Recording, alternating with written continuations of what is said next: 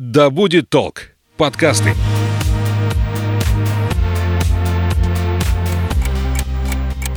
Ты смотри, умный какой. Вот будут у тебя свои дети, я на тебя посмотрю. Потому что я так сказала. Мы такими не были. Ну, мам, не Ты мамкой. что, хочешь жить в свое удовольствие?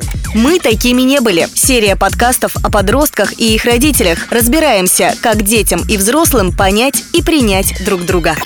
Всем привет, я Александра Михайловская, и это подкаст «Мы такими не были», где мы говорим о самом сложном и самом интересном возрасте человека, подростковом возрасте. Говорим мы с Альфией Мячиной, руководителем школы «Вверх» для подростков и взрослых, психологом, создателем множества проектов по soft skills и профориентации. Альфия, привет! Здравствуй, Саша. Сегодня будем разговаривать о лидерстве. Мне кажется, это супер тема. Как подростку стать лидером? О том, какая среда благоприятно влияет на укрепление этих качеств. Альфия, первый мой вопрос. Лидерство – это? Здесь, э, возможно, я тебя сейчас поудивляю, но мы там, в школе вверх и, в принципе, вот по моей философии такое лидерство рассматриваем немножко шире, чем в большинстве случаев люди. Когда мы говорим лидерство, в обществе представляется человек, который управляет коллективом. Лидер в классе, лидер в компании, лидер как руководитель. То есть это всегда как будто бы связано с коллективом и управлением им. Мы рассматриваем лидерство чуть-чуть шире. Вот как ты сказала, лидер своей жизни, да, управлять своей жизнью. Вот именно от этого идем. Лидерство как осознанность, целенаправленность и надежность, предсказуемость хотя бы для себя. Когда человек взращивает в себе лидера внутреннего, ему жить становится легче, у него сил появляется больше, именно потому что он обретает ту сторону ответственности, которую все обычно не любят. Когда мы говорим об ответственности, у нас сразу у большинства людей сразу же сгорбливается спинка, так неохота быть ответственным, дети вообще это терпеть не могут. Но в лидерстве есть очень классный момент, что ответственность дает свободу. И вот когда подросток это понимает, что ответственность разом, махом, бонусом дает тебе свободу проявлять свою силу, вот тогда действительно истинное лидерство у человека включается, и он становится более управляемым для себя. И как следствие, он становится таким, что люди хотят за ним идти. То есть не когда я подчинил каким-то авторитарным способом, либо манипулятивными способами э, управляю коллективом, а когда я такой, что люди говорят, ты классный, скажи мне, что делать, я хочу с тобой, твоя цель меня зажигает, и мы будем делать, что ты говоришь, потому что это сильно в сердце откликается. Лидерство – это противоположность зависимости. Можно так сказать?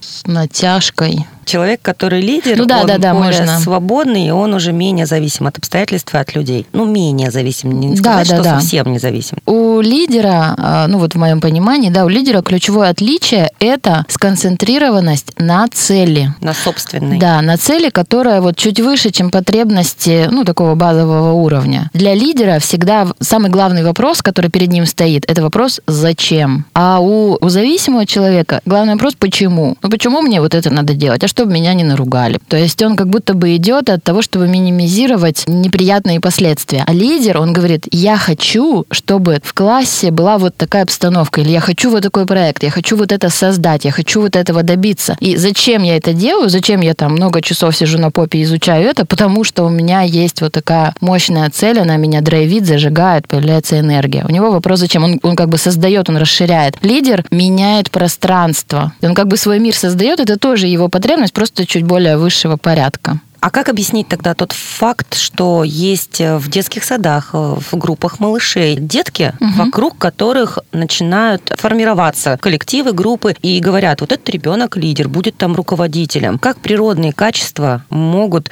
проявить способность быть лидером? Это не говорит о том, что вот у этого малыша есть какой-то навык, и есть какая-то осознанность, и уже какая-то цель большая, и он задает себе вопрос, зачем? Тоже вот у меня такой свой подход. Я сильно верю в то, что при любом наборе там врожденных качеств, э, ходя правильными дорожками, можешь прийти к тому, что хочешь. И даже тебе казалось, что ты серая мышка, а потом ты можешь такого добиться. Главное, крест не ставить. Но бывает такая история, что ребенок уже растет в принимающей среде, он уже в контакте со своей свободой, своими желаниями, и он как бы живет ярко. Когда ему весело, он ржет. Когда у него идея, он говорит, ребята, идея, давайте построим вот это. У него желания очень быстро переходят в какую-то инициативу и в действие. Это очень зажигает. Другие детки смотрят на него, говорят, да, я тоже так хочу, у него всегда какой-то движ, я хочу с ним. Он И- этим родился. У него есть определенный набор чего. Может А, быть, ему не загубили. Ну, ты сейчас говоришь о тех лидерах, да, которые вот прямо родились э, с э, державой в руке. Да, ну вот у меня есть знакомая, взрослая тетенька, а, и она говорит, что у меня родители, я вот родилась еще вот совсем малыш, они меня назвали Петровна. Ну, то есть, говорит, они уже априори принимали мое какое-то лидерство. И она действительно такая сама по себе, что она руководитель, ее слушают, ее такое вот уважение к ней возникает. Но она рассказывает при этом о том, что еще будучи маленьким ребенком, у нее были уже какие-то природные черты и качества, которые даже родители такие... «М-м, Это наш общий ребенок. Петровна». Да-да-да. То есть, Да. Но здесь э, действительно, да, мы рождаемся, кто-то более эмоциональный, кто-то менее закрытый, или вот такие более медленные, или наоборот импульсивные, у которых быстрая стимул-реакция, тык-тык-тык-тык, а у кого-то такой вот он, ну, такой флегма, такой потихонечку. Действительно, они отличаются. Даже в твоей истории, Саш, ты говоришь, они меня с детства увидели это во мне и позволяли. С юмором, с уважением, с удивлением иногда, да, видели мои проявления и не подавляли. Такой же, допустим, с похожими чертами ребенок в авторитарной семье бы родился, и его попытались бы быстренько встроить в систему, потому что он бы мешал. Такие детки бывают, которые вот родились э, с импульсом, да, у них есть потребность сиять, но им вот чуть-чуть подрезали, потому что он не, не подходит в этот пазл.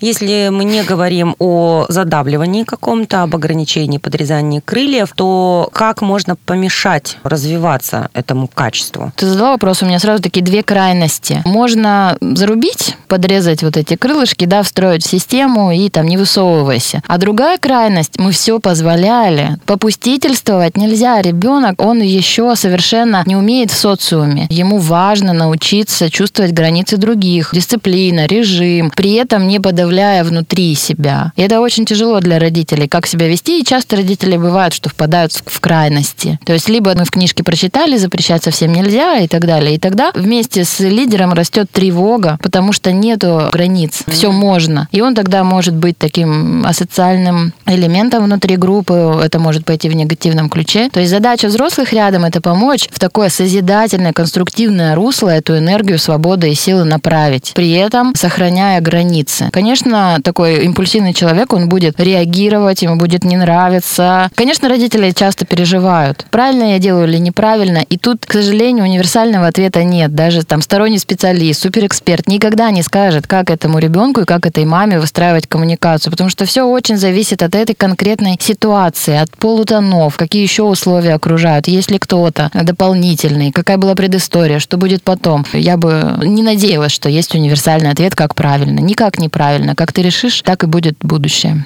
Что можно сделать целенаправленно, чтобы помочь ребенку укрепить эти лидерские качества или обнаружить их, может быть, чуть больше поработать над ними? Какую среду создать? Вот что в силах взрослого? А, Первое.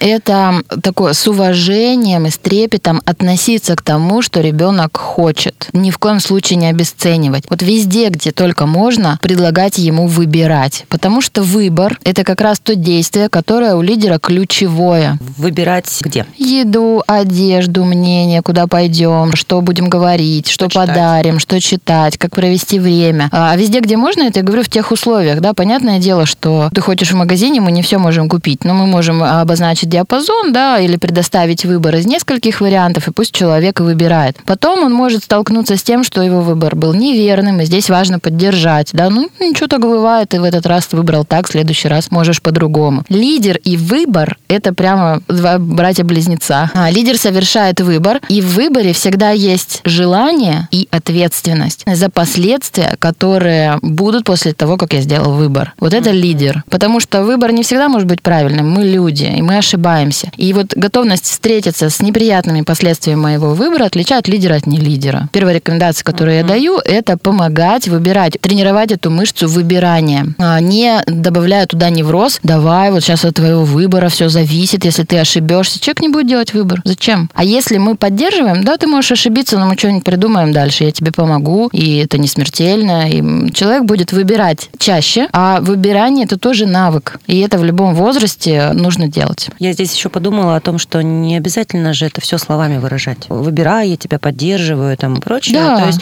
можно же просто внутри себя так настроиться, что отношение твое к твоему ребенку внутренне будет такое. Мгм. И не обязательно его садить или там стоять с Конечно, ним и конечно. постоянно с ним говорить. Да. Но тут бывает, знаешь, какая сложность, что родитель, ну он же тоже не совершенство, ему э, зачастую сложно принять ошибку свою. И, соответственно, если мы себе не разрешаем совершить выбор и накосячить, условно говоря, то мы и к близким будем так относиться, осторожничать, не принимать. Поэтому здесь еще раз и еще раз мощная работа над собой. Умею ли я принимать последствия негативные моего неправильного выбора? Очень часто родители как раз-таки научаются благожелательно, тепло, принимающе относиться к себе через такое отношение к детям. То есть он, он видит от своего обратного. ребенка, да, он его любит, обожает, и внутри тоже подлечиваются вот эти отношения, которые там внутри нас всегда есть маленькая там Саша или маленькая Альфия, и есть взрослый такой родительский персонаж, который или критикует, или поддерживает, да, или оба чувачка есть. И вот через отношения со вторым малышом рядом можно подумать, а действительно, а что орать? И на себя тоже, значит, не буду орать. Ну, сделал, ничего страшного, не корову проиграли, разберемся, не помрем. И вот так случается вот эта чудесная трансформация, часто бывает после рождения своего ребенка,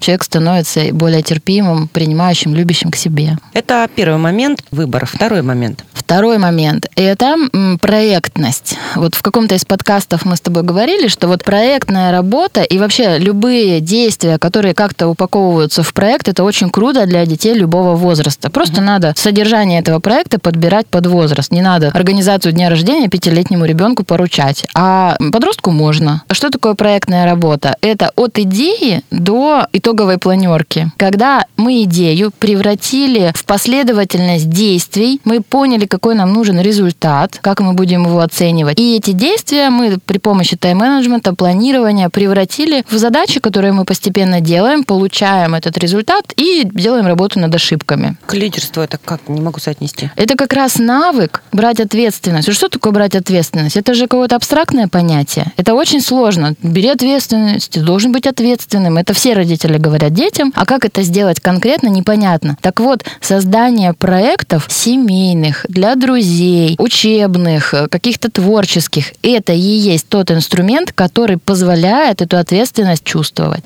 В данном случае проектирование и работа над каким-то проектом – это лишь укрепление навыка. Ну да, иногда создание его, его может не быть просто. Доведение до конца, что такое? Вот родители говорят, ты не доводишь до конца, ты там бросаешь все на полпути. А вы учили его доводить до конца? И лидер в данном случае, он что? Он, получается, чувствует весь этот проект как свой и чувствует э, место каждого человека в этом проектной работе Ну, большой. там в конце вот этого обучения, да. А в начале-то мы ничего не чувствуем. Мы пробуем. Вот эти скрипучие в мозгу штуки, которые помогают нам причинно-следственные связи понять, э, действия подобрать. Вот сейчас у нас уже большой опыт, мы, мы понимаем, что вот это действие приведет нас к результату, а это отведет, не надо его делать. Но это на опыте. И вот чтобы этого опыта было много, надо, чтобы ребенок много участвовал в проектах, чтобы он ставил цели, понимал, сколько у нас есть времени, какие ресурсы, какие нужны задачи, какая нужна помощь. И сначала он этого ничего не сможет. Ты скажешь, давай организуй день рождения. А он вообще не в зуб ногой. Что это значит? Всю- Всю жизнь было, что еда, развлечения появляются по мгновению волшебной палочки, то есть мама всю ночь готовила. А вот если мы включаем его в весь процесс, так, давай сядем, кого мы хотим позвать, какой мы хотим, чтобы был день рождения, что бы ты хотел, чтобы там происходило, что для тебя будет классным, о чем ты мечтаешь. Давай подумаем, как этого достичь, кого ты хочешь позвать, сколько времени, где будет проходить, какие бы ты хотел закусочки на стол поставить и так далее. То уже включается вот это внутри фантазирование, проектирование, которое потом важно инструментами превратить в конкретные задачи. Стикеры пишите, распределяйте, там по времени раскладывайте, это супер. А у меня еще такой есть пример и опыт, когда я видела человека на месте лидера, на месте организатора, прям идеальный, шикарный, Мгм. и он прям на высоте. А есть люди, которые в роли помощника этого лидера идеальны. Этому человеку очень будет комфортно не закупить эти продукты, да, и не общую картину какую-то увидеть, но он идеально на этот стол накроет в день рождения. Но он получается, что он не лидер, Лидер.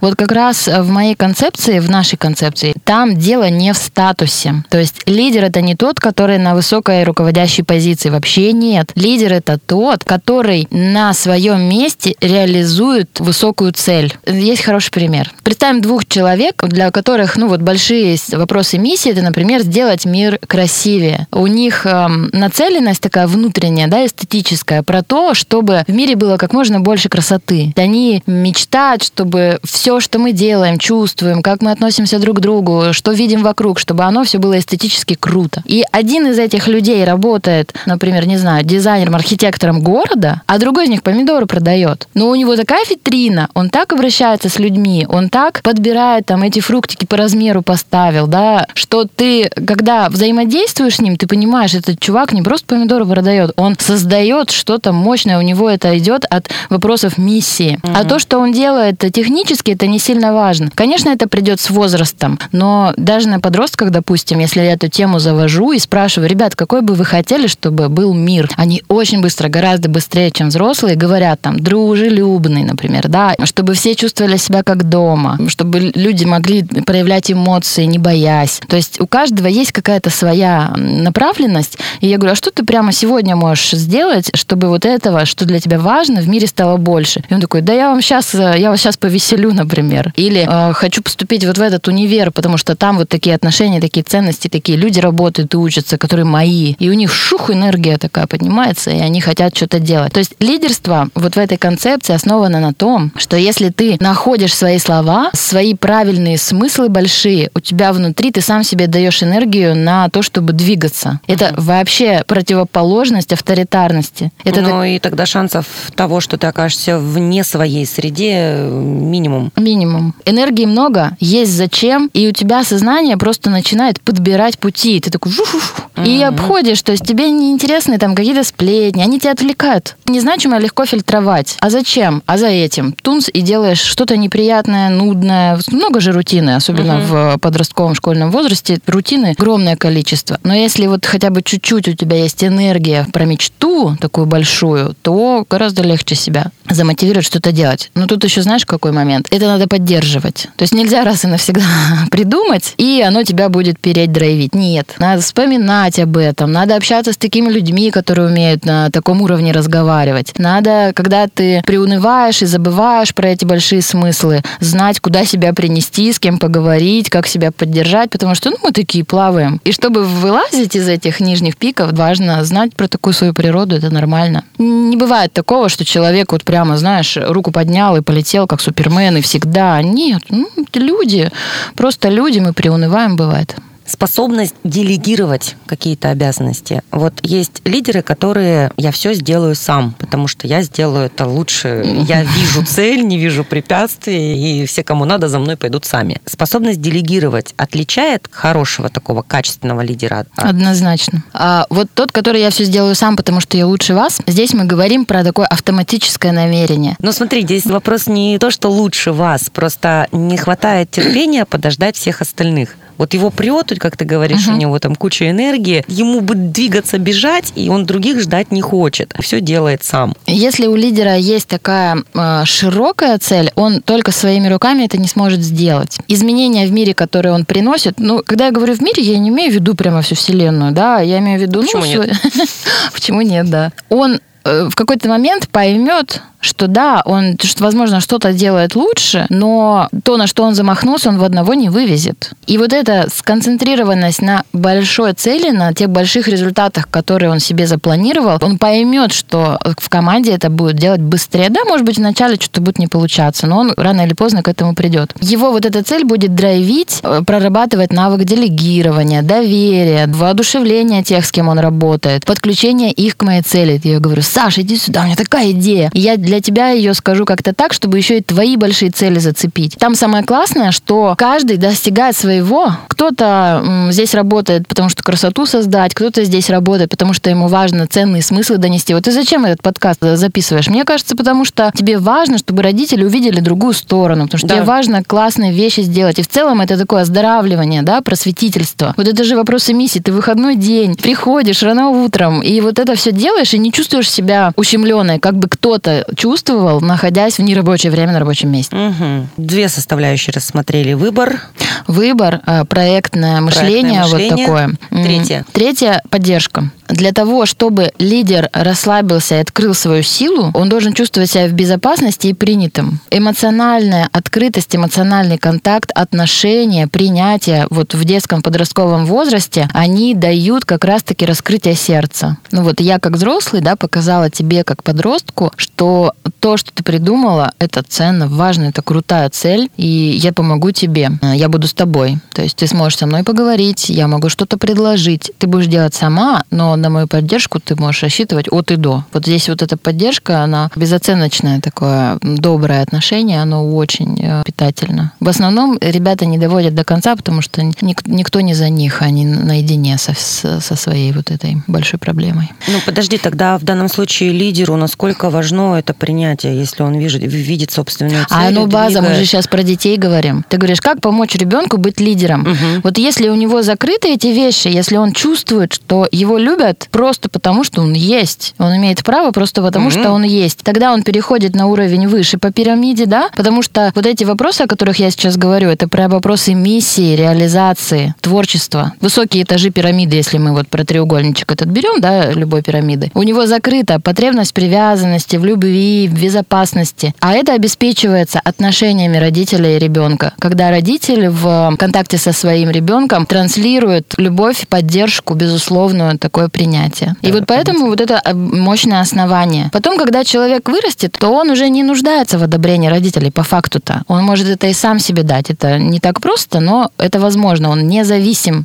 технически, физически от э, родителя, угу. а ребенок зависим. И поэтому, если мы хотим сильную личность, а, сильную в смысле, ну, такой миссии, не в смысле агрессора, то важно, чтобы нижние этажи потребностей у ребенка были закрыты, чтобы он чувствовал себя в безопасности, любимым, родным, принятым. Угу. И тогда он попрет дальше.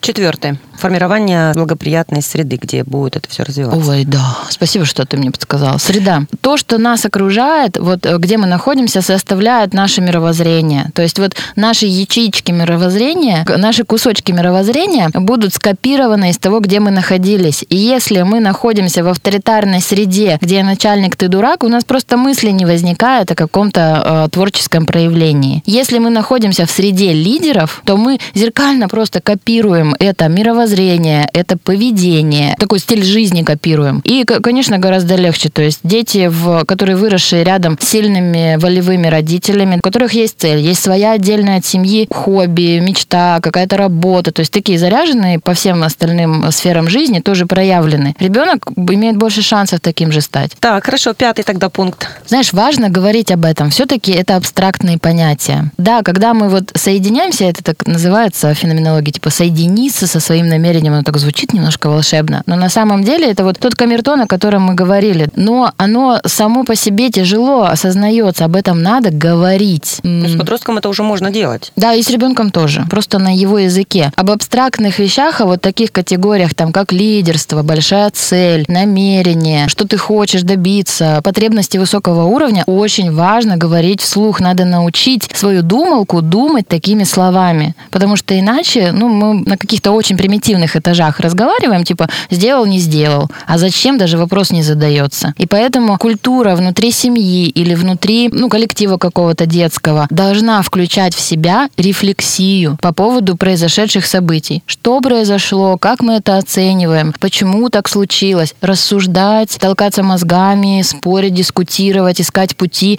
Надо научить внутреннее устройство э, этого человечка рассуждать такими терминами, и он далеко пойдет. В каких случаях человек, э, взрослый человек и подросток просто не будет брать на себя ответственность? Боится. Он ее будет бояться. Да. Что произошло с ним? Ошибки в выборе, неудачи? Может же у человека, у ребенка что-то не получиться, и для него это будет уже таким... Если его не научили принимать свои вот эти неприятные переживания. Я что-то хотел, у меня не получилось, э, разрушилась, не знаю, там башенка, или я не победил в конкурсе моделей, там, в спорте, где где-то еще, и он сразу раз и обрушился. То есть было много-много-много надежд, какая будет жизнь после победы. А вариант проигрыша мы даже не рассматривали. А тут бац, он случился, человек просто обрушился и ну, вот вообще что-то... Да, что-то вот внутреннее потерял и не получил поддержку. Сильное переживание, стресс был, но мы его не пережили, он сильно тра- травмировал человека и не выгребли. Я, знаешь, еще видела, наблюдала, когда ребенку родители, которые послушали, что нужно все время поддерживать и подхваливать и прочее, они ему все время такие условия создавали, где он уже априори победит. Там с детского сада, там в первом классе, там Мгм. чуть постарше. То есть в школу он, допустим, умненький, они его такую в средненькую школу, где он уже лучше, чем Блистать все будет, остальные. да. И в какой-то момент потом человек сталкивается все равно с ошибкой. И вот тогда здесь мы говорим о том, что нужно даже где-то создать такую среду, чтобы столкнулся ребенок. Я бы вот в искусственность не шла. Это такое шоу Трумана получается. То есть Ага. мы как будто бы а, простраиваем, как будто бы естественную жизнь, чтобы в ней происходило то, что как будто бы естественно в жизни происходит. Зачем? Я бы постаралась стать на позицию, когда давай посмотрим, что-то будет происходить, мы, и мы будем погорячее это подхватывать и переживать. Что такое травма? А ведь бывает, что человек там пережил очень мощное, сильное разрушение, какое-то насилие, какой-то тяжелый опыт, но при этом преодолел его. То есть это не осталось его хохоряшкой, его больным местом. А когда не пережито, не хватило сил, не хватило поддержки, ну, сильно большой опыт для такого возраста, то оно осталось, заковалось, и человек это носит вот как тяжелый рюкзачок всегда. И только потом, там, в середине жизни он, если захочет, это разрулит и отпустится, оно перестанет быть травмой. То вот здесь поддерживающие родители рядом, они про то, чтобы быть с ним в тех условиях, как естественно жизнь течет. Если позволить ей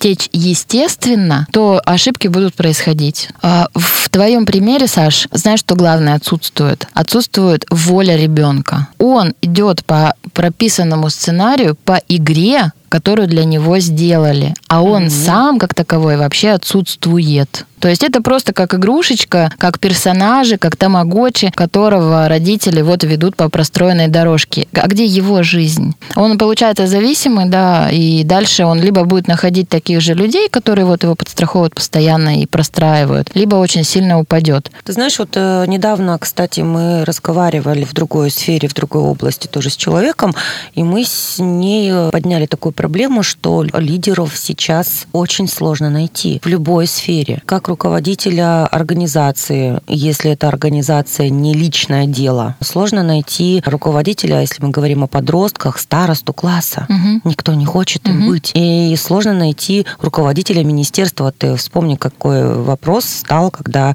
необходимо было найти руководителей департаментов. Полгода есть ИО, и никого желающих стать э, главой. Мгм. То есть это вот даже на таких вот сферах. Мгм. Вот в чем ты видишь причины такой тенденции? Ответственность есть, а свободы нет. И кому охота? То есть ты формально называешься руководителем старостой, и ты там должен кучу всем подряд, там журнал носить, всех собирать, что-то делать, организовывать, плакаты рисовать, э, с двоечниками разговаривать. Ну, то есть у тебя обязанности миллион, а, а зачем? Где свобода? Решение ты принимать не можешь, твое мнение ни на что не влияет, ты везде виноватый. И потом вот это складывается ощущение, что ответственность это всегда только вот нагрузка, нагрузка, нагрузка. А где бонусы? То есть если я руководитель, я должен иметь право решать, что-то менять, а, проявлять власть и силу. Мое влияние должно что-то менять. А у нас в бюджетных там учреждениях, да, в государственных в школах, в классах позиция какая-то руководительская, это в основном связано с нудной, рутинной, мерзкой работой, а ничего сияющего в ней нету. И нафига козе баян? Ну, реально, зачем мне быть старостой, постоянно получать дополнительные задачи и нагрузку, еще и постоянно хейт. Вот ты староста, а не сделал, а ты староста, посмотри на свой класс. Ребята, а какие у меня инструменты есть? У меня есть право голоса, у меня есть поддержка кого-то старшего, у меня есть право там принимать решения. Да нету этого ни черта. И, как правило, никакого еще и подкрепления нету. Ну, там, большой зарплаты или каких-то бонусов, и тогда мотивация вообще непонятна. Я соглашаюсь как руководитель на большую ответственность, по-честному, только при условии, что у меня есть свобода увеличиться. Вот тогда там сохраняется этот чудесный баланс. Баланс. Почему руководители бизнесов есть? Почему они хотят дальше расти? Потому что с новыми э, ступенями у них увеличивается объем их влияния. И они согласны увеличивать свою тревожность из-за ответственности, еще что-то, потому что у них силы больше. И тогда баланс сохраняется, и все классно. Вот, кстати, в воспитании, в семейных отношениях э, тоже часто, смотри, какая ситуация происходит. Например, старший ребенок, ему говорят, ну давай, иди гуляй с ним, ты же старший. Да- Давай ты не ной там из-за подарка или за времени, ты же старший. И получается, что старший это какое-то постоянное ограничение, блин. А бонусов-то нету. Нет бы Наваливает на сказали, ты старший, поэтому тебе можно, а тебе, малыш, еще пока нельзя. Вот вырастешь ты там, как Ваня, будешь э, тоже иметь такие привилегии.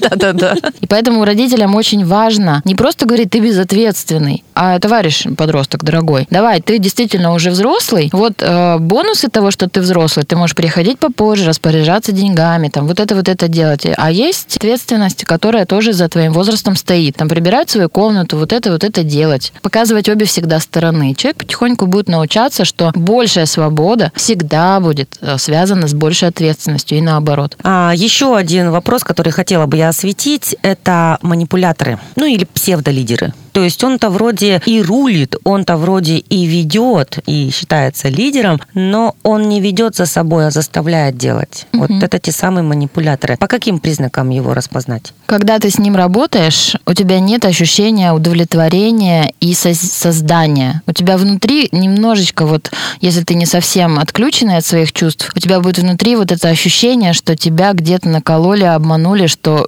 что-то сделали против твоей воли. Манипуляция — это насилие. Я хочу, чтобы ты, не осознавая того, что это моя воля, что-то сделала, думая еще, что ты сама так хочешь. Ну да. Вот, это Я, насилие. ну, я почему-то вот класс представляется подростковый. Наста- Манипулятор там как будет проявляться? ну, он будет запугивать, или он будет подкупать, льстить, или он будет, ну, вот покупать как-то расположение, что-то дарить, или давать, или оплачивать там что-нибудь, провожать. То есть каким-то образом он будет тебя к себе Но располагать. за это, когда мне понадобится, Да, ты должен есть. будешь... э, Да. И вот это ощущение долга, да, Да. ощущение того, что ты этому человеку что-то должен, уже говорит о том, что это не лидер, это манипулятор. Мы манипулируем часто, то есть это не от хорошей жизни. То есть манипулятор, особенно если это ребенок, ну какой там манипулятор, знаешь, бывают, говорят э, взрослые, вот там ребенок трехлетний мной манипулирует. Ну алло, там еще не такой мозг.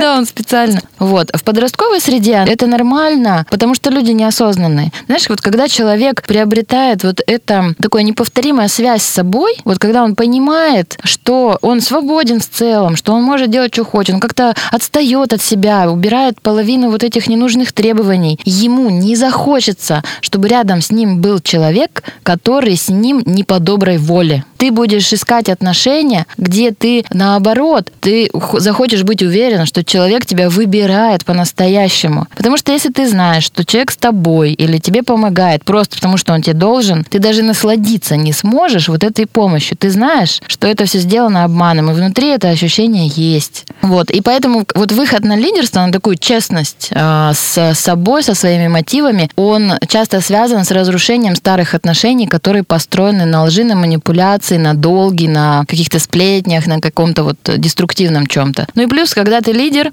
тебе охота с лидерами. Тебе хочется строить отношения с прозрачными людьми, которые честно говорят, которые могут попросить, которые, ну вот, не строят двойную игру. Ты их уже чувствуешь, и ребята тоже. Они тоже, вот если они побывали в среде, где нет манипуляций, ну или их по минимуму, да, где по-честному можно быть собой, они легче гораздо определяют вот эти деструктивные пространства, им уже некомфортно там, они спокойно из этого выходят. А кто еще поддается на манипуляции? А те, которые с детства к этому привыкли. С таким зависимым паттерном они будут, э, ребята, подходить к тем хорошо комплементарно, как пазлики, которые дают вот такое там авторитарное, насильственное общение, манипулирование. Поэтому это с двух сторон всегда запрос. Они такие пумс, при- притянулись друг к другу. Свободное такое, э, более честное общение, оно... Человек такой не будет себя комфортно чувствовать, он выйдет из такой коммуникации. Это подкаст «Мы такими не были», подкаст о самом интересном, сложном, но неповторимом потом возрасте человека, подростковом возрасте. Говорим мы с нашим экспертом Альфией Мячиной, руководителем школы «Вверх» для подростков и взрослых. Альфия, спасибо тебе огромное. Беседа живейшая получилась, беседа увлекательная, и есть над чем подумать, размышлять. Даже я сейчас в процессе разговора во многом задумалась вновь. Альфия, спасибо большое. Приходи еще. Саша, спасибо, особенно за эту тему и за то, что ты вообще эту крутую, красивую, лидерскую идею запустила и продвигаешь. Спасибо. Пока-пока. Мы такими не были. Серия подкастов о подростках и их родителях. Разбираемся, как детям и взрослым понять и принять друг друга –